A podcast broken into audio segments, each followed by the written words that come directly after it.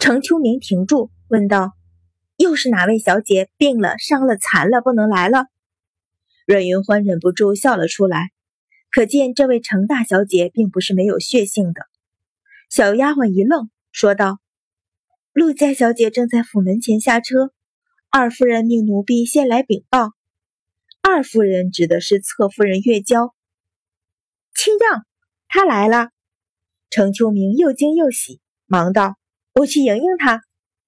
阮云欢听说陆清漾居然来了，也是大喜，含笑道：“一同去吧。”牵着他的手，一同出院门，向园子外迎去。姐姐今儿怎么出来了？随着声音，湖边亭子里站起三个衣衫鲜亮的女子，齐齐向这里行来。其中一个穿红的少女肆无忌惮地向着阮云欢打量，笑道。姐姐那些好友不是都不来了吗？怎么这里还有一个？五妹，你瞧瞧她这身衣裳，怕不是什么大家的小姐吧？穿绛色衣衫的女子笑着接口。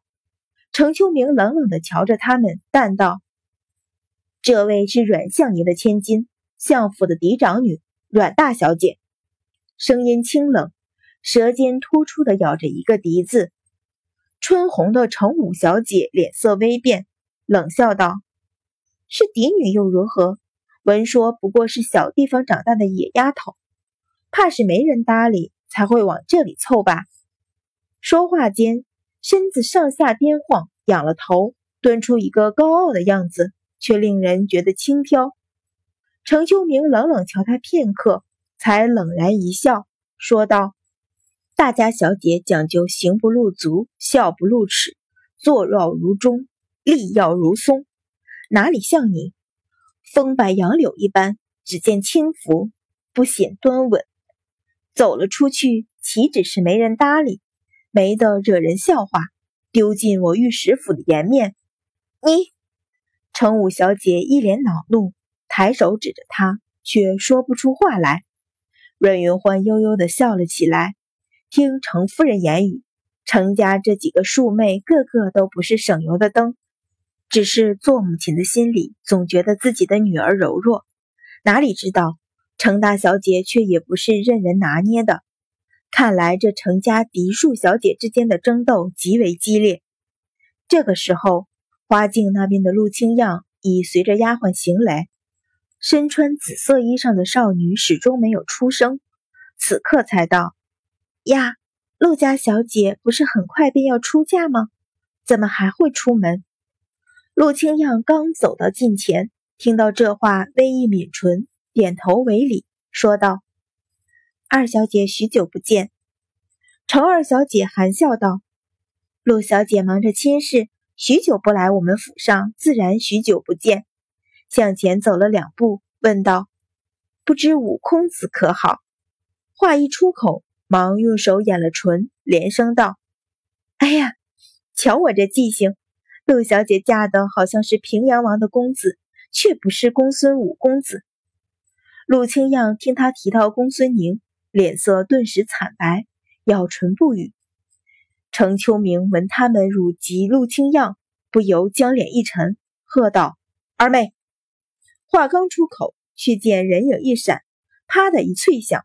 程二小姐脸上已被重重打了一掌，阮云欢慢慢退回程秋明身边，垂目瞧着自己的手掌，缓缓道：“我表哥的名字，岂是你这等低贱女子能够出口？”